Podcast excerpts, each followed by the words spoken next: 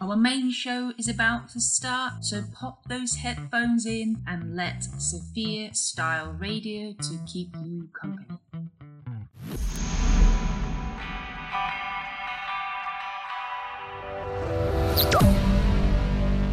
Original female artists only on Sophia Style Radio.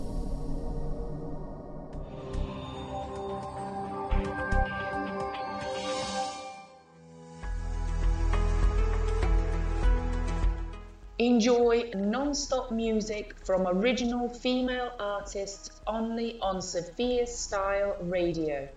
Find out more on all the W's, sophiaandi.co.uk. Search under our playlists and artists.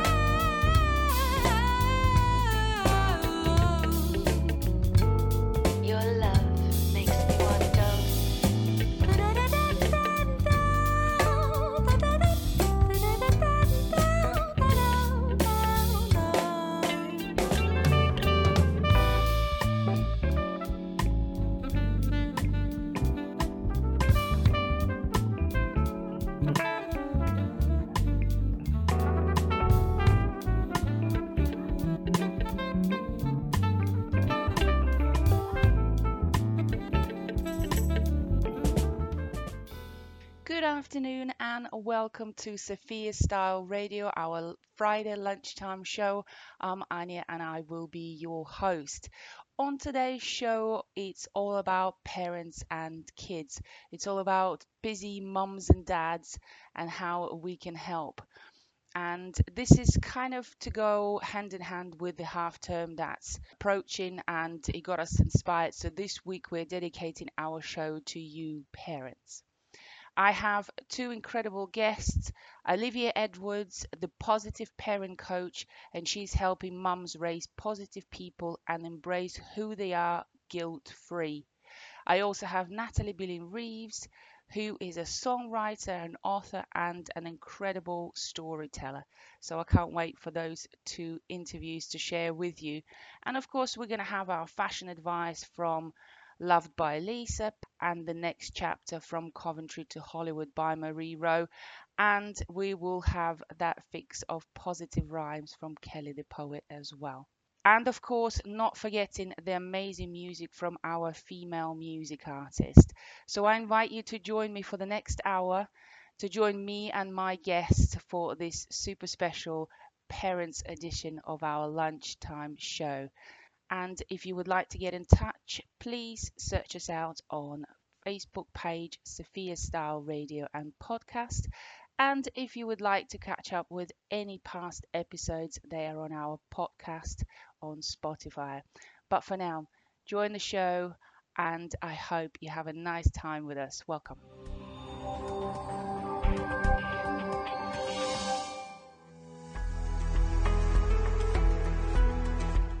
Enjoy non-stop music from original female artists only on Sophia Style Radio. Find out more on all the W's, sophia and sophiaandi.co.uk. Search under our playlists and artists. Got my heart shooting stars my head making troubles in the clouds. Something about who you are that made me wanna take you home. Feeling alive, I'm feeling this groove.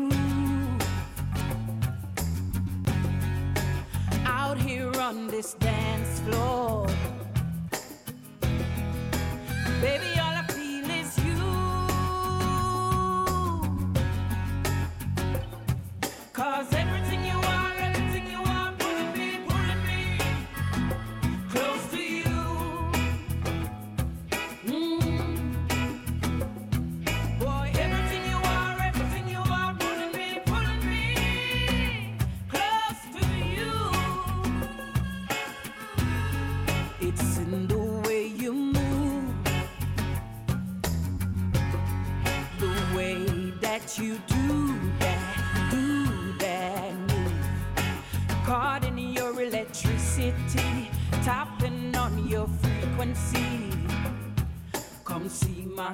Secret bed through my secret doors. Come see my secret bed through my secret doors. Boy, everything you are,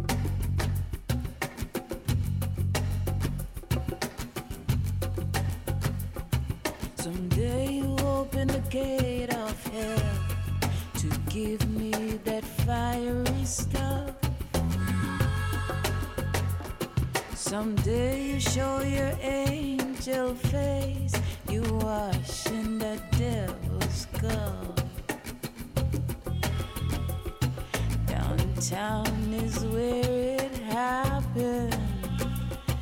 Downtown, you give me the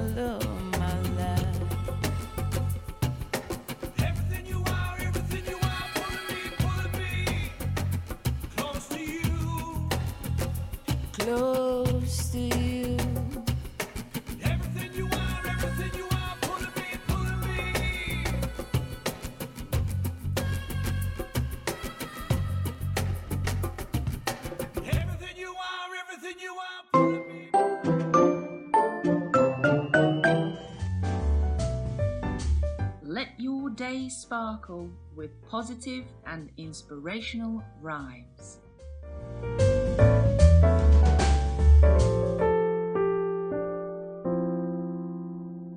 Focusing on what you desire helps you fight like fire on fire. Taking that step when you're most afraid, pennies are lost, but fortunes are made. Follow that dream, never give in.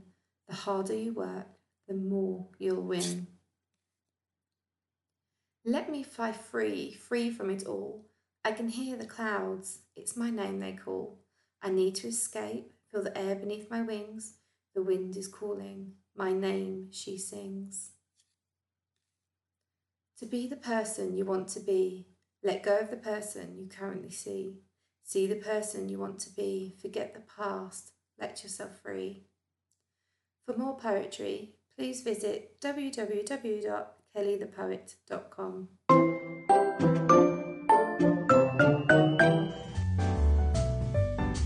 Let your day sparkle with positive and inspirational rhymes.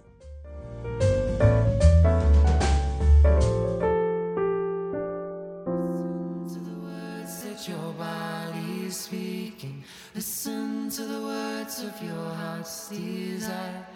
Listen to the words that your body is speaking. Listen to the words of your heart's desire. Heed to the voice and open up your mind. Flow to the movement, dance and realign. Listen to the words, listen to the words, listen to the words. Listen to the words that your body is speaking.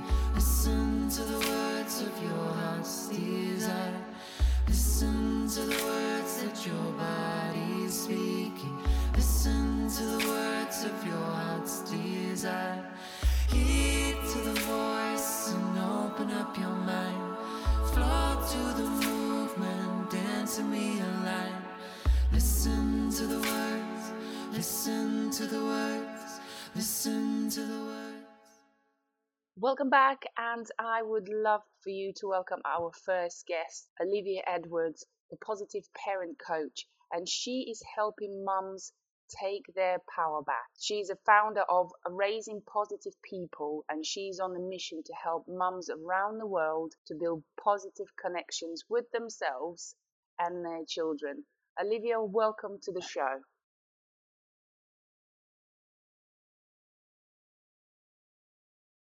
Today's show, I would absolutely love to welcome Olivia Edwards, and you are our very own positive parent coach. And I love you saying that you help mums take their power back. So tell our listeners a little bit more about you and all of the work that you do as well, Olivia, please. Yes, so um, thank you very much for having me. So my name's Olivia Edwards, and um, yeah, the positive parent coach.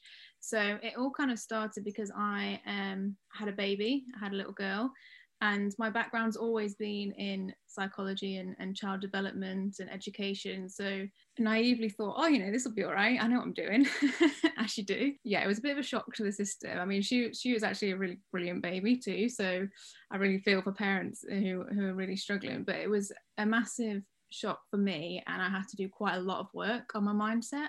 And I think it was just knowing that you now suddenly got this person that's dependent on you and you feel like you've had to almost grieve for your old life. You've had to, you kind of leave your old life behind and then you feel a bit lost, you know. I'm still the person I was before, but I'm not because I'm now a mum and now what do I do? And then you're sleep deprived and you added everything else into the mix, hormonal. It was a time where I had to do a lot of work around me and personal development. And looking back, I'm so glad that happened because it's completely changed me as a person and, and who I am for for my children. And I now have a, a son as well, so he's one, my daughter's three, and we're also having another baby in June. Um, so you can tell it didn't put me off.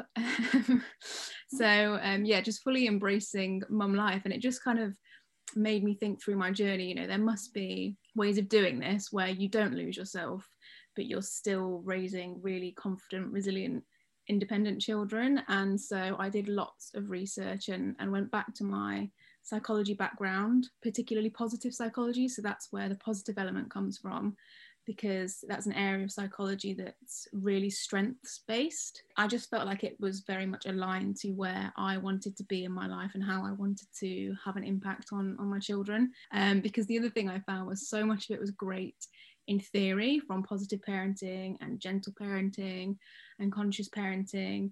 Some of the things in theory just didn't work in practice. And then we all know if someone's told you this is going to work and it doesn't, it makes you feel even worse because then you think, well, it's not worked for me. So there's something wrong with me. Um, and I just didn't want other mums to feel like that. I came up with my own approach based on all the research and all of my trial and error with my own children and you know my own mindset and put that into practice with the the parents and the families I work with. And it's, it's gone from strength to strength and the results have been amazing. So that's what's got me to being the positive parent coach. And um, I just absolutely love it and I embrace every day and, and try and get through it knowing that you know we've done our best and that that's enough Yeah, that's exactly is doing your best. I mean, you can only try your hardest, can't you? You've mentioned there that so many women, new mums, we kind of go through this time of perhaps sometimes we're getting the advantage taken off, or we play down our strengths, or we accept what is given to us. Why do you think that is? And also, I kind of want to link that to self care as well, and how that is important and why it is important. So, let's talk a little bit about, about that. Yeah, so I think there's several things kind of going on. I think we kind of found ourselves in this culture of, you know, being successful means you're working really hard and you're busy all the time and you're exhausted and you're hustling and associated with all of these these words and situations that actually can have quite negative connotations. And, you know, sometimes you can be in a conversation with, say, a group of friends and you say, oh, you know, I'm so tired. I only got, you know, four hours sleep last night. And then the next day, well, I only got three hours sleep. And it's Mhm. like you have to sort of make out that you're in the worst situation. And, and we kind of do it without realizing. And then what happens is it feeds into our mindset. We have this overriding need to be right. If our mindset's quite negative and we're telling ourselves, you know, we're in a terrible place and we don't deserve this, and, you know, you've got all those barriers and limiting beliefs, rather than our brain being really powerful and saying, hold on a minute, you know, it doesn't have to be this way. Because we want to be right, we look for everything possible in our lives in that day, any experience where we can justify our thoughts and our negativity. And so we almost end up with this self sabotage. What I do around self care with women in particular is try and help them to see that it's not selfish and that why would you not want to be the best you can be? Because then you can go on to be the best you can for your children. And the difference when we become a parent is we suddenly feel like our child always has to come first. And of course, you know, we, we want to meet all their needs, we want to keep them safe and help them to thrive. But if we're not looking after ourselves and keeping our cup full and our energy high, we, we physically cannot give any more to our child. And you know, you'll get to a point where you're exhausted, you're burnt out, you're overwhelmed, Mm. um, and then your emotions kick in and you're snapping and nagging and no one wants to be around that and then you feel guilty and then you've got all the mum guilt that piles on and actually if we just took a step back and thought okay hold on a minute my energy is depleted i have had a rough night it's temporary it's not going to be forever but right now i need to do something about it. And we mm. put those steps in place just to boost ourselves. We would feel so much better. And there's also this perception that to engage in self-care either means there's something wrong with you or that you know you need repairing which isn't true. You know you don't put your phone on charge every night and say it's because it's broken.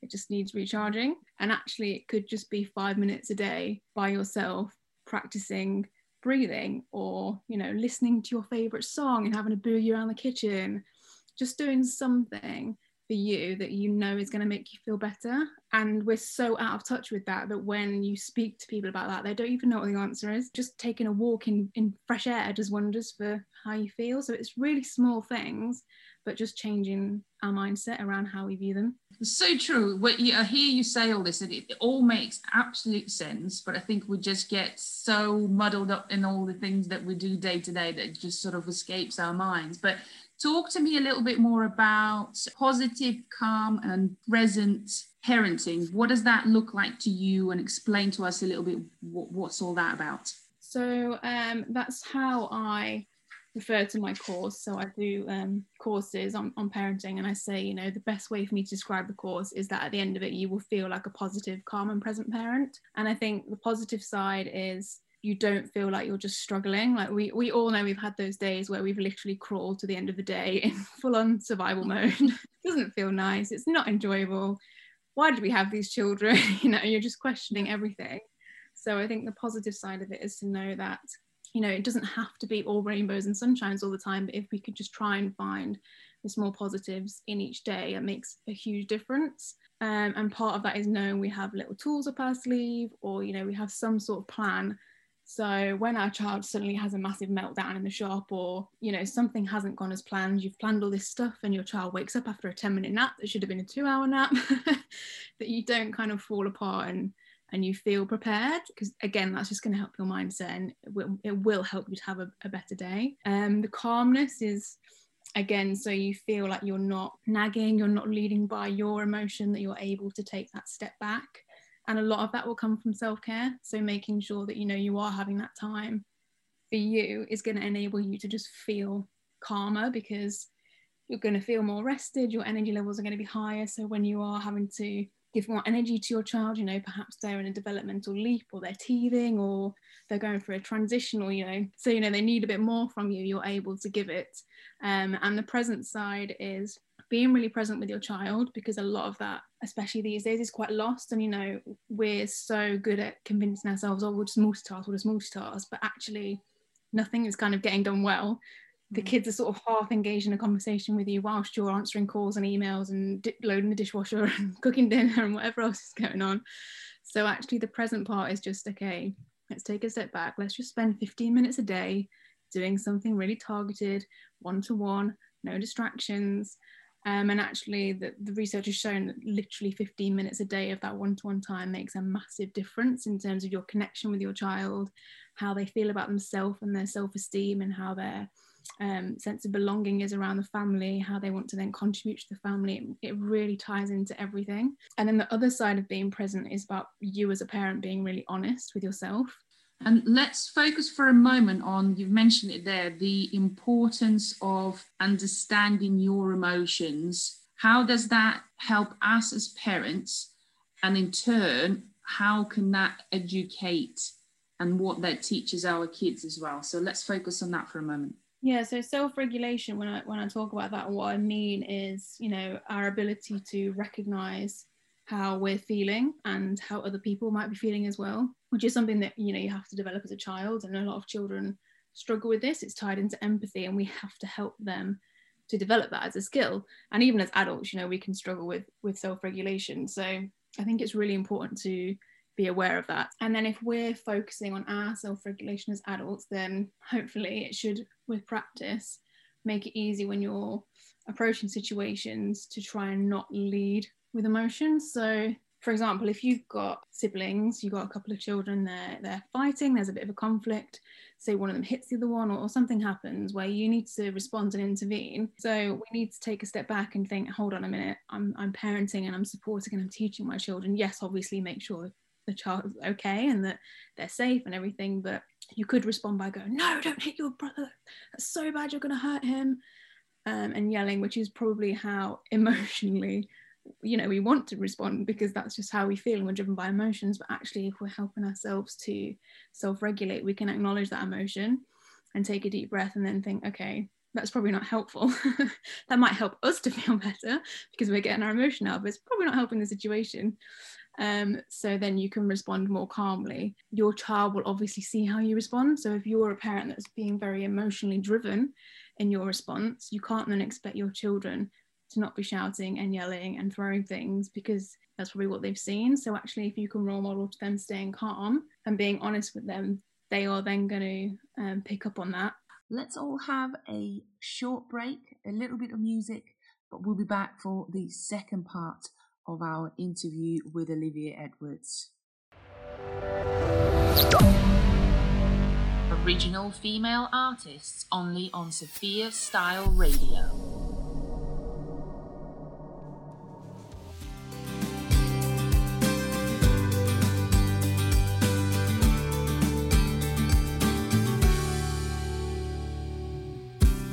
I don't know what to do today to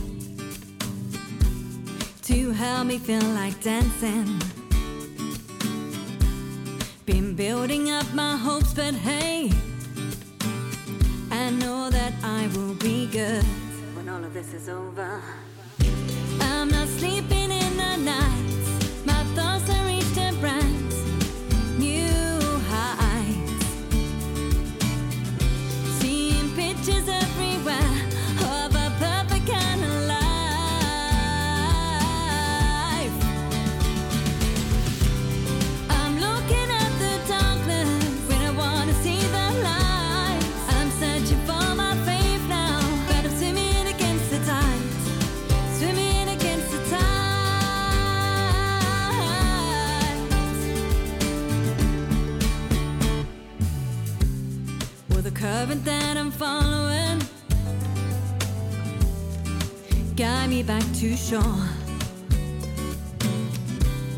Will you help me share my feelings? Cause I'm wanting more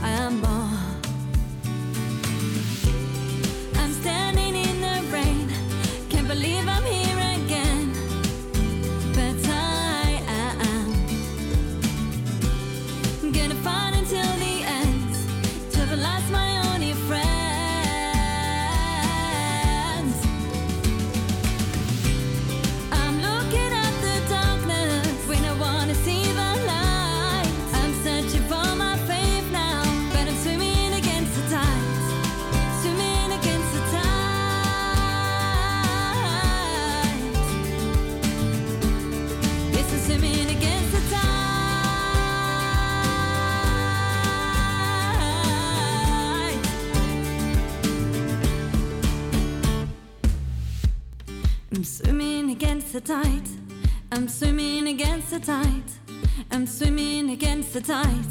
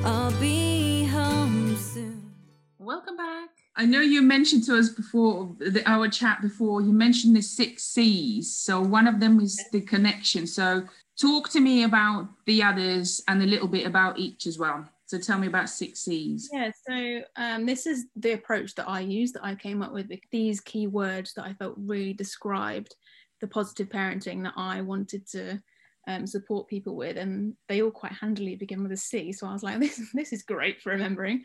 Um, so the first one is consciousness, which links to you know what I was talking about before about being present. And I do feel like that has to be the first one because we just need to be more conscious as parents and reflecting on ourselves and honest with ourselves because we're just going to fall into the same behavior patterns if we're not addressing that.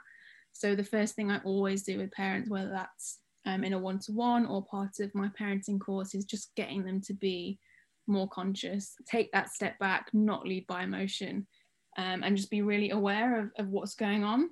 And the second C is connection, being really connected to your child. So not just you know physically but so that you feel like you've got a really strong bond if you are coming from a place of disconnect with your child they are not going to listen to anything you're saying they are probably going to be quite defensive they are potentially going to rebel against what you're saying because they just don't feel connected to you they don't feel part of the family they don't feel that sense of belonging. And um, whereas if we are a lot more connected we're just a lot more in tune our energies are going to match you can help them to regulate because you're coming at it from a place of connection they feel really understood. Um, so you can offer connection through things like hugging or just having some sort of physical support so hand holding or you know if your child is really really upset or they're having a tantrum just being next to them and having really open body language. So you don't even have to say anything because if they're in the throes of a tantrum nothing is going in anyway. Mhm. but if they look at you they know if they need you you're there. So that is a really really big thing. And i just always say to parents you know if if nothing else just choose connection. If you can only commit to one thing please just choose connection. Um, the third one is all around communication. So so obviously making sure it's appropriate that they actually understand what you're saying you know it's relevant to their age and, and their stage of development there's eye contact you know there's no point if your kid's watching tv you kind of standing in the doorway, turn it off, turn it off, mummy's to turn it off because they're not listening to you. Got no idea what you're saying. You're getting more and more frustrated. And before you know it, you're in a power struggle, everyone's screaming. Whereas if you can get in front of them, give them eye contact, stay calm, um, you know, maybe even pause the TV so they're listening to you. So just being really aware of how you're communicating. But then also if there's more than one person involved in supporting your child, you know, in, in the parenting journey, then making sure you're communicating too. You have to be a team, making sure you're really, really on board and, and having the confidence to say to, you know, perhaps grandparents or nursery settings, this is how we want to parent, this is how we're choosing to parent, this is the language we want to use. So I talk quite a lot about that. And then I also talk about compassion. So not only having compassion for your child, which obviously is so important, and you know, remembering that they're never doing anything on purpose to annoy you, um, you know, it's not malicious, they're not being really manipulative. They've either learned the behavior and they've just learned this is what gets me the result that I want, or they're just thinking with their emotion, they're in survival mode. So trying to not think, you know, my toddler just wants to ruin my life, make my day hell, um, and making yourself then feel awful. Um, but having that compassion with your child because they might be hungry or tired or teething or you know sleep deprived because they're having nightmares or you know whatever it is you know going for a developmental leap. So anything like that having that compassion but also stemming that out to yourself. So being really really compassionate with yourself and knowing that all of the above apply to you too. So you might be tired hungry hormonal you know compassion with yourself. And that obviously links really heavily into the self-care and making sure that you're keeping yourself topped up and that everyone around you has an awareness that you need that as well. Um, the fifth one is consequences so um, lots of people kind of have this view that positive parenting is a bit wishy-washy and just saying yes to kids to keep them sweet which you know i'd love it if that worked. Um, but it's not not about that at all. It's more about having that um, firm but fairness. So you might use consequences as um, a form of, teaching of, of discipline. And what i mean by discipline is is literally teaching. It's very different to punishment um, and so when I'm talking about consequences, I make it really clear with parents that um, any consequence that involves pain, shame, or blame is not acceptable. It's going to be really damaging actually to your child and can, can create a lot of trauma. And actually, that isn't learning, that's a child acting out of fear. Really, if you're going to use a consequence, it ideally would be a natural consequence or that it's, it's logical and we, we go through you know if you're setting a consequence it has to be relevant it has to be appropriate um, it has to be fair. So we, the last one is consistency. Everyone knows if you want to be doing anything it's got to be consistent. Again especially with children because you can just give in that one time. And then guess what? The next night? Yeah so it's just standing firm on that and, and being consistent and you know that links into the communication and making sure everyone is being consistent in their approach. Because there'll be different situations for for different families so it has to be relevant to you i found if you can commit to those six c's that's when you'll see huge differences and it happens quite quickly you know again with consistency Thank you so much for sharing the knowledge and all the information with our listeners. It's so so helpful. But like I said, I mean, we can we can sort of expand on so many levels. I'm sure. So you might have to come back again. But oh, let's hope that we'll help some mums take that power back. I hope is so so important. Let's tell everyone where they can connect with you, where they can find more information. So tell us all the contact info for for, for yourself. Yep, definitely. So I'm on social media, so you can find me on Facebook, um, the Positive Parent Coach. I'm on there. I'm also on Instagram as Olivia Edwards Coach. You can, you're very welcome to email me. So Olivia Edwards Coach at gmail.com if you've got any questions um, or queries. I do also have a private um, group, like a community on Facebook for mums. So there's tons of information there. We have a guest speaker every Wednesday, ranging from, you know, potty training to doing your weekly shop to being financially savvy to finding self-care so loads of things um, so you can find that as well on facebook um, it's just forward slash take back your power Amazing, amazing. Thank you so much for being my guest today. I've enjoyed this. I'm sure listeners have as well. And as I said, if we need to, we will have you back again. So thank you for coming. you're very welcome thank you very much for having me and, and good luck everyone you're all doing amazing and you know we i always say to people i never want people to feel guilty or judged you know you can only do the best with what you know and that's it you know if, if you want to know more you can find out and do what works for you Olivia, thank you so much for that incredible advice.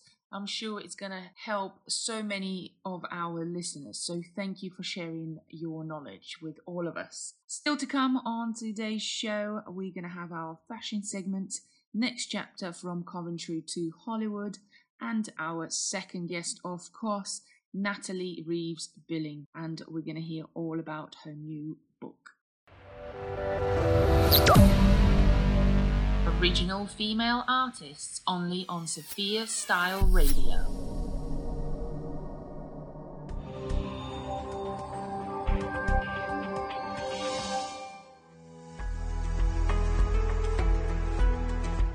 Enjoy non-stop music from original female artists only on Sophia Style Radio. Find out more on all the W's, Sophia and I.co.uk. Search under our playlists and artists.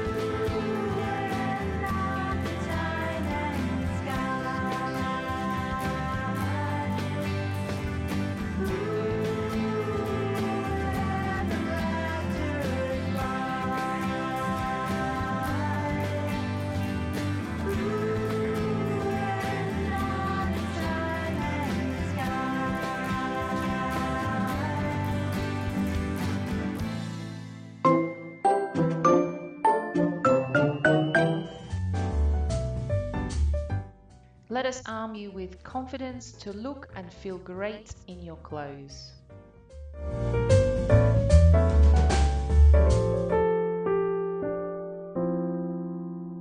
Hello, and welcome to today's style segment.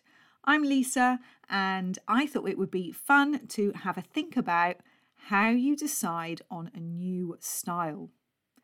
With spring literally just around the corner, and with better days closer than they've ever been in recent times, perhaps it would be a great idea to shake off those lockdown leggings and banish those baggy bottoms and just give yourself a little bit of a style refresh. We still need our wardrobe to be practical and comfortable, but with the possibility of being able to go out once more on the cards, wouldn't it be lovely to give ourselves an instant boost of confidence and give our wardrobe a little bit of a shake up and refresh?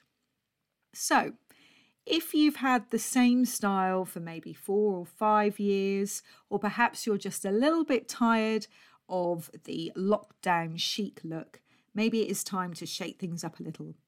Changing up your style can be a really important way to keeping your look either in tune with where you are in life, and it actually prevents you from looking maybe older than you actually are. Now, fortunately, renovating your style isn't as intimidating or complicated as you may think. In fact, taken step by step, finding a new look that's really going to work for you, that's going to make you feel great, can actually be quite fun. So that's what we're going to delve into today. I'm going to take you through a few steps on how to decide on a new style that works for you. Step one have a look at your current style needs. So, before making a style change, you need to have a think first of all, what works and what doesn't work for you about your current style or wardrobe. So, in particular, consider why you have the current style that you have. For example, is your style primarily jeans and t shirts because you don't like having to spend a lot of time thinking about outfits and what to put together? And if so, your new style you choose needs to be as simple and easy enough for you to work with. Trying to impose a new style on yourself that does not mesh well with you and your habits and your lifestyle and your attitude will often fail. So think carefully about what you need as well as what you want out of a style before making that commitment and change.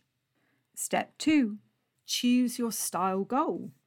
So once you know your style needs, start thinking about the kind of style that's going to meet both those needs and represent the new kind of appearance that you want to adopt. Something that's going to help you step into that energy that you want to show up as every day when you get ready in the morning. So, to give yourself a new style goal and a clear direction, try and be as specific and descriptive and creative as you can when envisioning the aesthetics that you want. Do you want to go for like a laid back hipster look? Do you want to go for more of a rock chick kind of look? Are you even looking at coloured retro or maybe even modern punk? The choice is yours. By choosing a fashion muse can actually be really inspiring and a really helpful tool in shaping your new style. Look for people, celebrities or otherwise, it could be people that you know that are within your life already, whose style inspires you and embodies how you'd like your new look to be. Write down how they style certain pieces that you like. For example, does this particular inspirational muse wear a really feminine skirt with perhaps a leather jacket? Or do they always have a more tailored blazer with jeans and trainers, for example?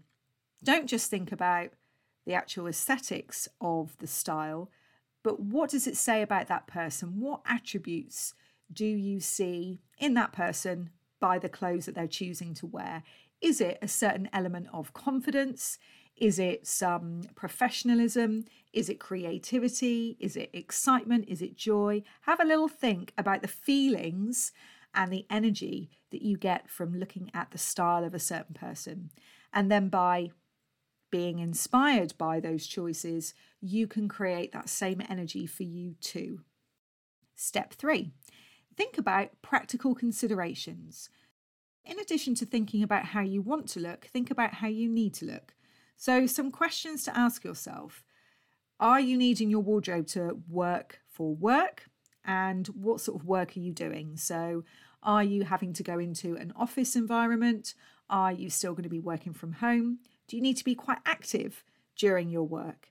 All of these things it's worth considering. Are there any particular practical constraints on what you can permissibly wear? So, is there some kind of work uniform or guidelines that you need to adhere to? What's your social environment? So, how will your style best complement your lifestyle? These things need to be in harmony with each other. Where do you live? Do you want to fit in with or stand apart from your surroundings? And what to what degree? And to what degree? Does one form of weather dominate? And so, therefore, will your style be workable in that weather? What's your budget? Make sure your new style goal is realistic, otherwise, you may find yourself feeling frustrated and unable to achieve what you had in mind. How much time do you want to spend getting ready in the morning? So, if you're a low maintenance person by nature, choosing an elaborate style may not fit well with the kind of routine that you're comfortable with. You don't want to go from a 10 minute routine to a half an hour routine, for example. It needs to fit in and be truly aligned to the person that you are. And don't be afraid to have an aspirational style. So, in other words, don't be afraid to start dressing like the person that you want to be, the energy that you want to step into, the attributes that you want to display. But also be realistic and choose a style that's compatible with your personality. Step four clear out your wardrobe and makeup if applicable. So, once you have your new style goal lined up, you need to then clear out the old one. Go through every item of clothing and donate the pieces that no longer fit the new model and style that you've chosen, that no longer fit, or are simply unflattering. You may want to recruit a trusted friend to help you make judgment calls, or a style professional can come in really handy here just to give you that unemotional, unbiased opinion about whether this is the garment that you should keep or that you should bin. And by bin, I mean recycle, give away to a charity, or even sell. There's still lots of value in the clothes that we have in our wardrobe that we no longer need or want. And if you wear makeup, similarly, go through your supplies and eliminate any that are dated or just won't enhance the style that you're going for. There's something really liberating about creating space, not just physically, but it also frees up space in our minds. I hope you've enjoyed today's episode. And if you're looking for some spring, summer style inspiration, or you would like to feel more confident in the clothes that you choose to wear, then we would love to have you in the Loved By Lisa Facebook group. Most of all, with any style changes that you make, it's so important to have fun with it. So enjoy the journey. Bye for now.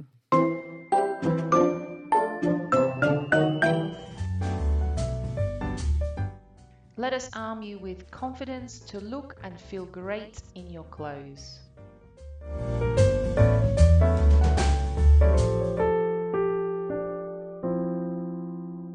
Thank you, Lisa, so much. I don't know about you, but I am certainly ready for that style revamp. We still have so much to come. We have this interview with Natalie to find out all about her latest book, which is My Brother is a Monster and My Sister is a Monster. So, so excited.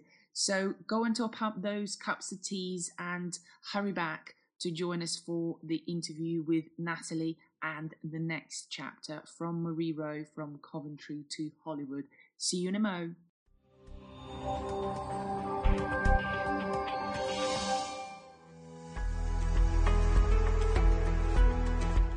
Enjoy non-stop music from original female artists only on Sophia Style Radio. Find out more on all the W's, sophiaandi.co.uk. Search under our playlists and artists.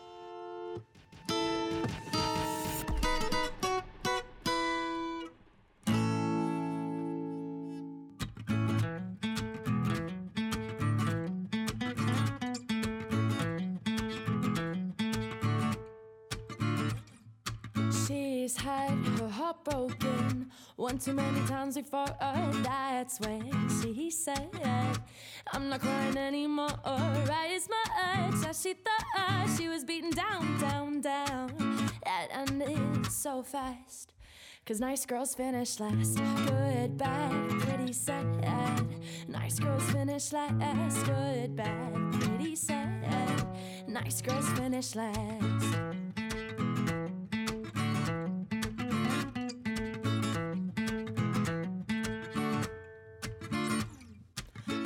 Ladies, take this as a warning not to look back. You won't be there in the morning. And what's wrong with that? I is my ex, as she thought she was beaten down, down, down. That ended so fast. Cause nice girls finish last. Good, bad, pretty sad. Nice girls finish last. Good, bad, pretty sad.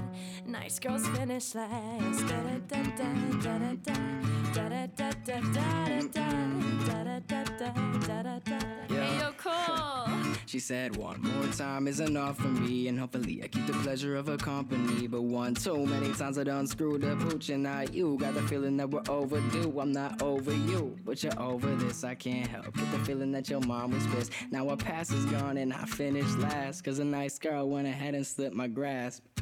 Quit pretending like you know it. Where this is gonna end. Back and forth, where are we going? Well, now we're just friends. That is my ex. That she thought she was beaten down, down, down. That ended so fast. Cause nice girls finish last. Good, bad, pretty sad. Nice girls finish last. Good, bad, pretty sad. Nice girls finish last. Good, bad, pretty sad. Nice girls finish last. Good, bad, pretty sad. Cause nice girls finish last.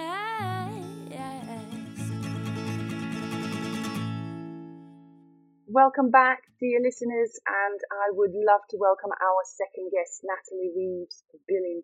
She is a songwriter, an author, and a storyteller, and she will be telling us all about her new children's book, My Brother is a Monster and My Sister is a Monster. I already can't wait. I'm so excited. So please welcome Natalie to the show.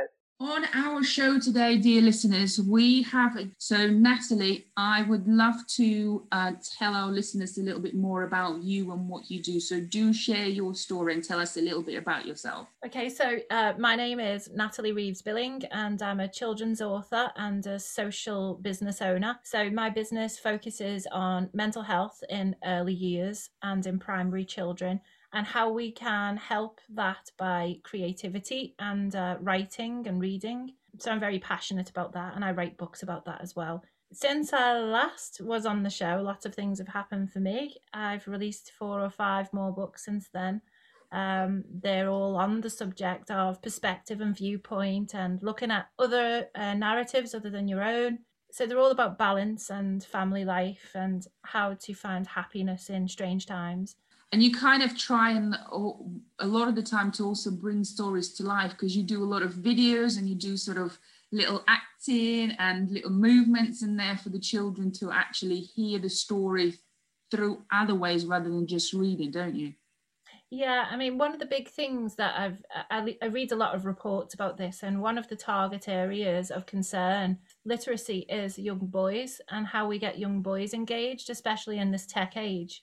Um, they kind of get lost online. So, what can we offer in terms of books and you know real world tangibles that are as exciting as those things that they can escape into in the digital world? I created a book that flips, so it, it does all sorts of interactive things. You can search for things in the pa- in the pages as well as reading the, the words.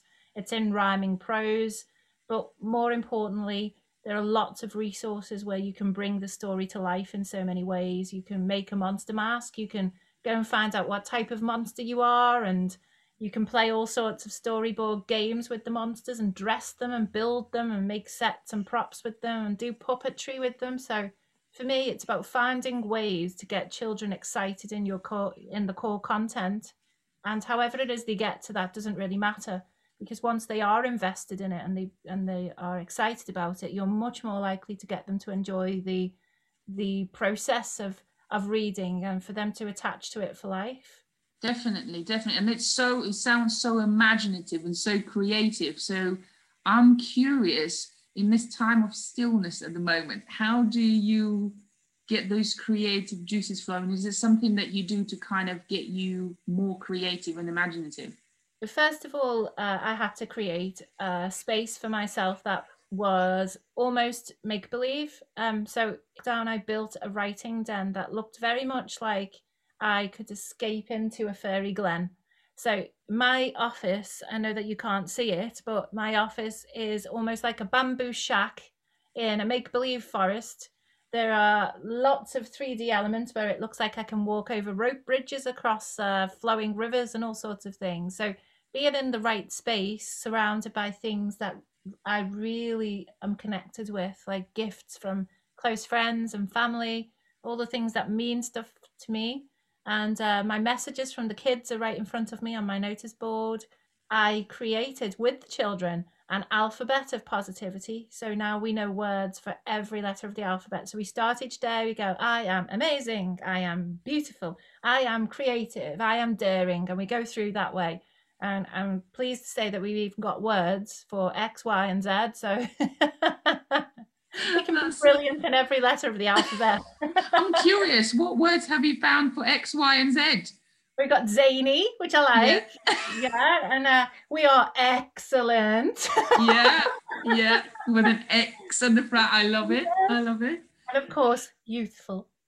youthful we all like a bit of that yes i love that i love it sounds uh, dear listeners you can't see the space but the space looks so happy and so just just an enjoyable place to be so natalie tell me is there a like a little thing that you do every day maybe that's just to keep yourself happy just just something that kind of lights you up Well, yes. Um, I'm a bit of a strange person, really. I like things, I like fun and silliness.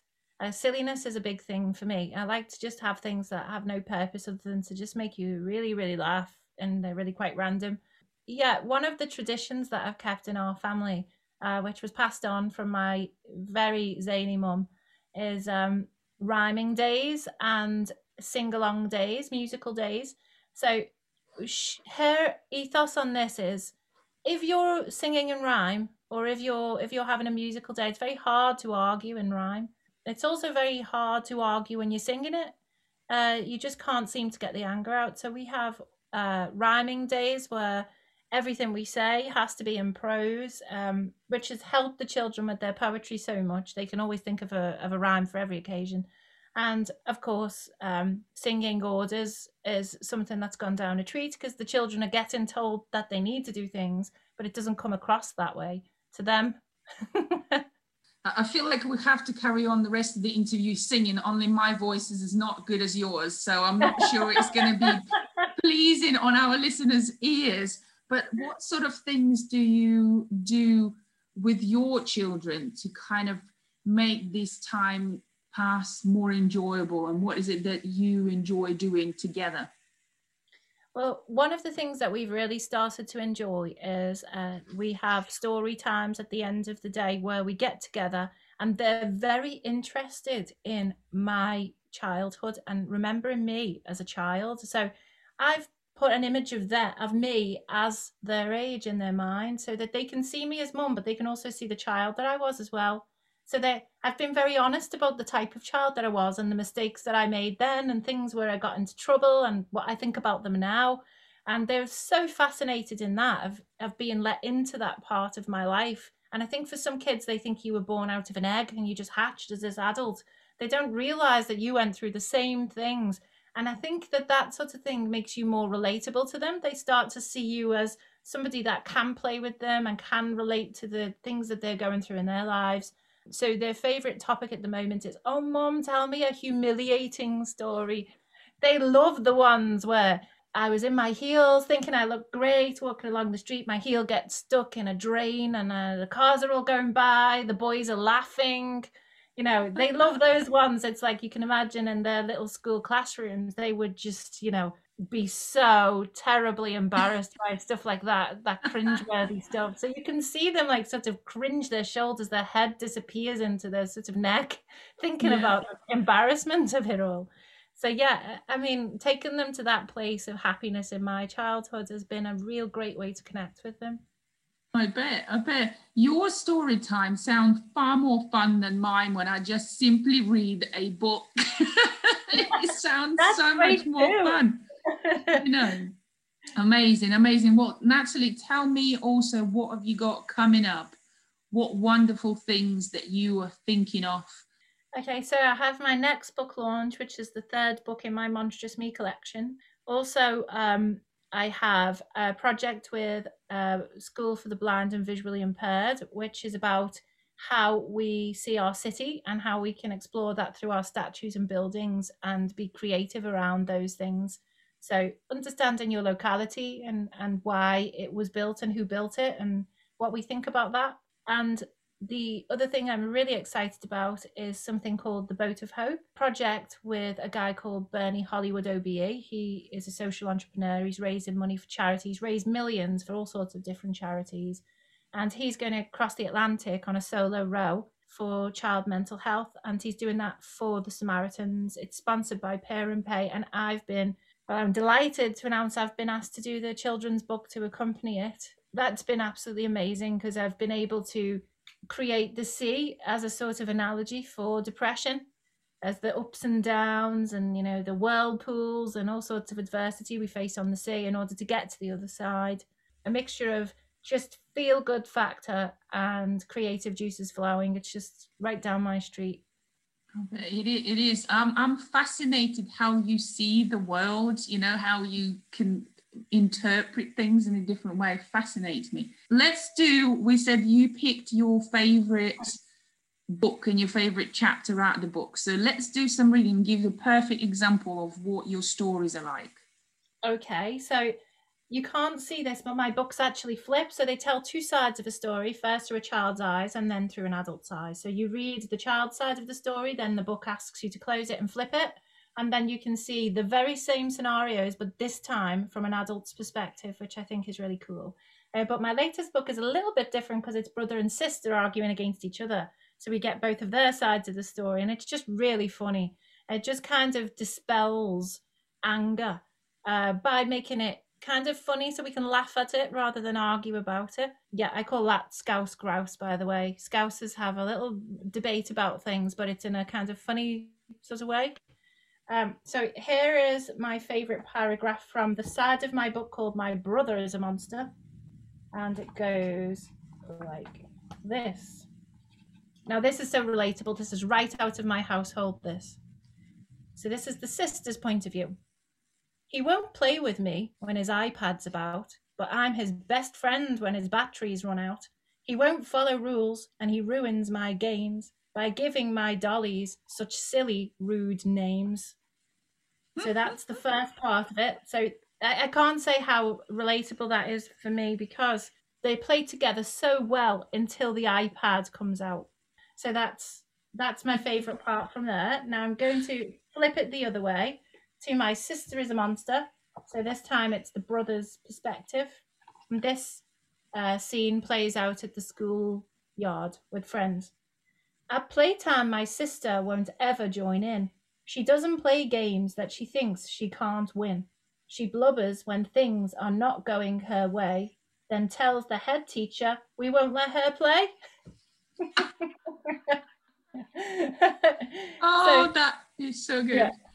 Uh, They're different scenes, obviously, but um, what if you, you can actually flip the book and look at the same scene, but through the other child's eyes. If you want to read it that way, you can just bounce back and forth to compare and and, and contrast, which is quite fun.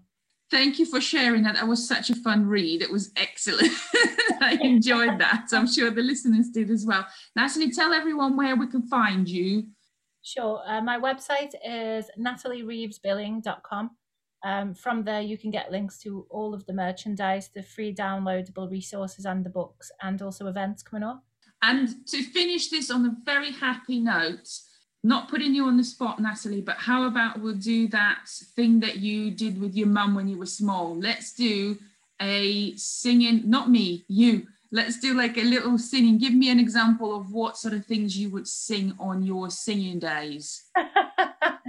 so there was nothing very it, it wasn't very artistic i've got to say it wasn't well thought through but it would be ridiculousness like Natalie, you've left your socks out again. I'm not picking them up for you every day. But I didn't leave them out, Mum. It wasn't me. It must have been the dog. Amazing. See, how can you have a negative day doing that? I think we should all try and do that during the day at some point. Natalie, it's been an absolute joy to have you. Thank you for coming back and Oh, telling me all that you've been up to. Thank you. Thank you very much for having me. What a fun and happy interview with Natalie. I feel like I have to sing us out to the short break, but don't worry, I will not be singing in your ears today. Instead, why don't we have one of our original female music artists? Enjoy.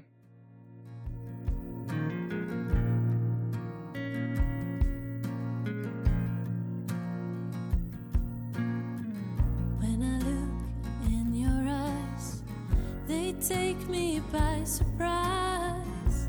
My temperature is rising faster than the speed of light. I don't know what you've done to me. I never thought so easily.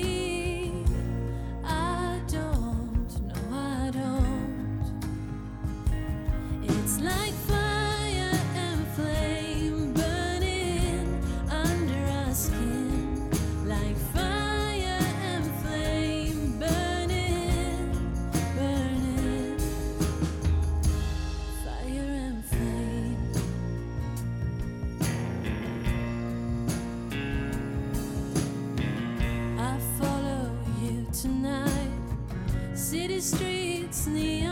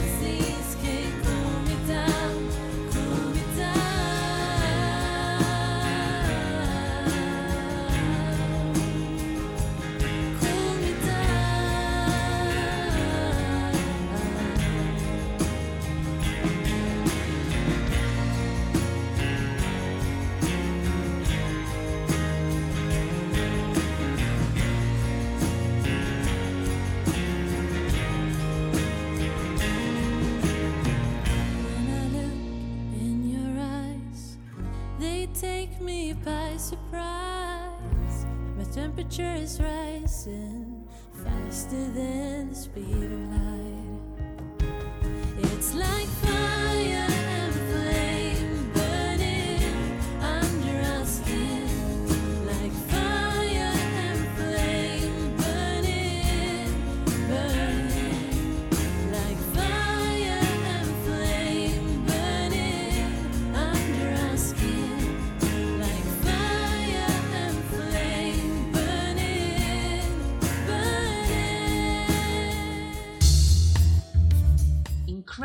life stories from Coventry to Hollywood by Marie Rowe.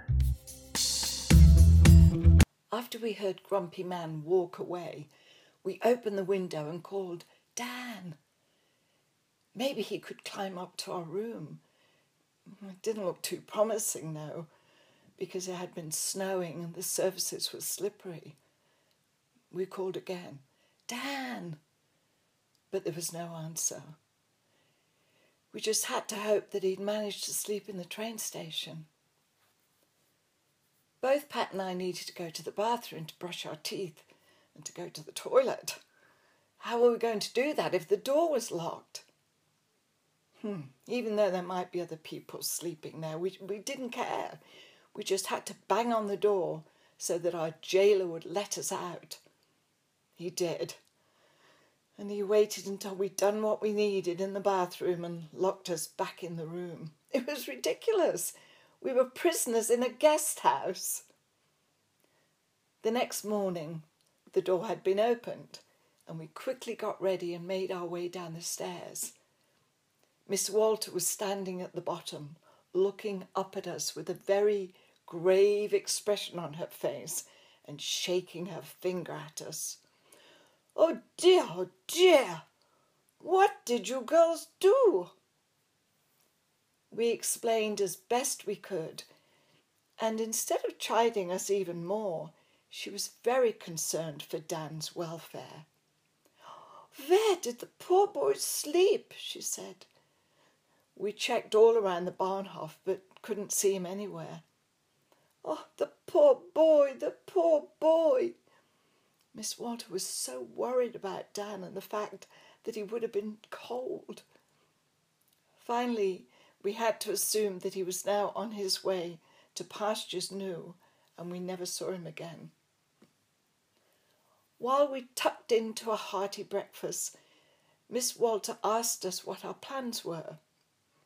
When we told her we intended to apply for work at the Army Hospital in Bad Cannstatt, she was absolutely appalled. It's a terrible place, terrible. All those soldiers fighting, very dangerous. We couldn't imagine why she would say such a thing, especially because it was a hospital. Except we already knew Miss Walter to be a very religious person. She regularly quoted passages to us from the Bible, so we assumed she was a pacifist. Of course, we all know that religion and peace don't necessarily go hand in hand. As time went on and she and I became friends, I understood her fearful attitude towards the military. But that's a story for another time.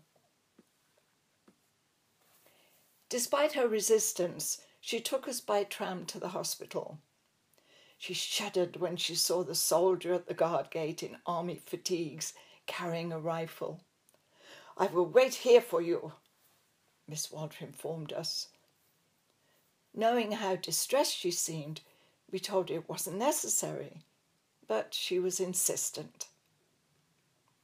We showed our passports to the skinny, freckle faced young soldier on the gate, who didn't seem capable of killing a fly, and asked if he would direct us to the personnel office. New blood, he said. Um, yes, we might be giving blood, I answered. He gave me a puzzled look, and Pat giggled. He didn't mean it that way, Marie.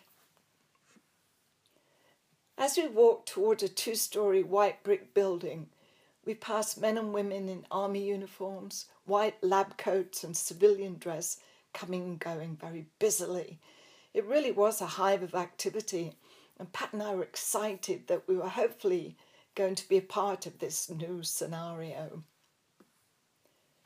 Pat had her interview first while I sat on a chair outside the personnel office in a long corridor, nervously waiting. Then she emerged with a smile on her face. I'm in, said Pat. What do you do, ma'am? The rather robust personnel lady in a tight fitting army uniform asked me. I'm a secretary, I replied. Great. They need a secretary in the lab to run the drug abuse program. And that was pretty much it. I was in too. We told the waiting Miss Walter our happy news, which didn't please her at all.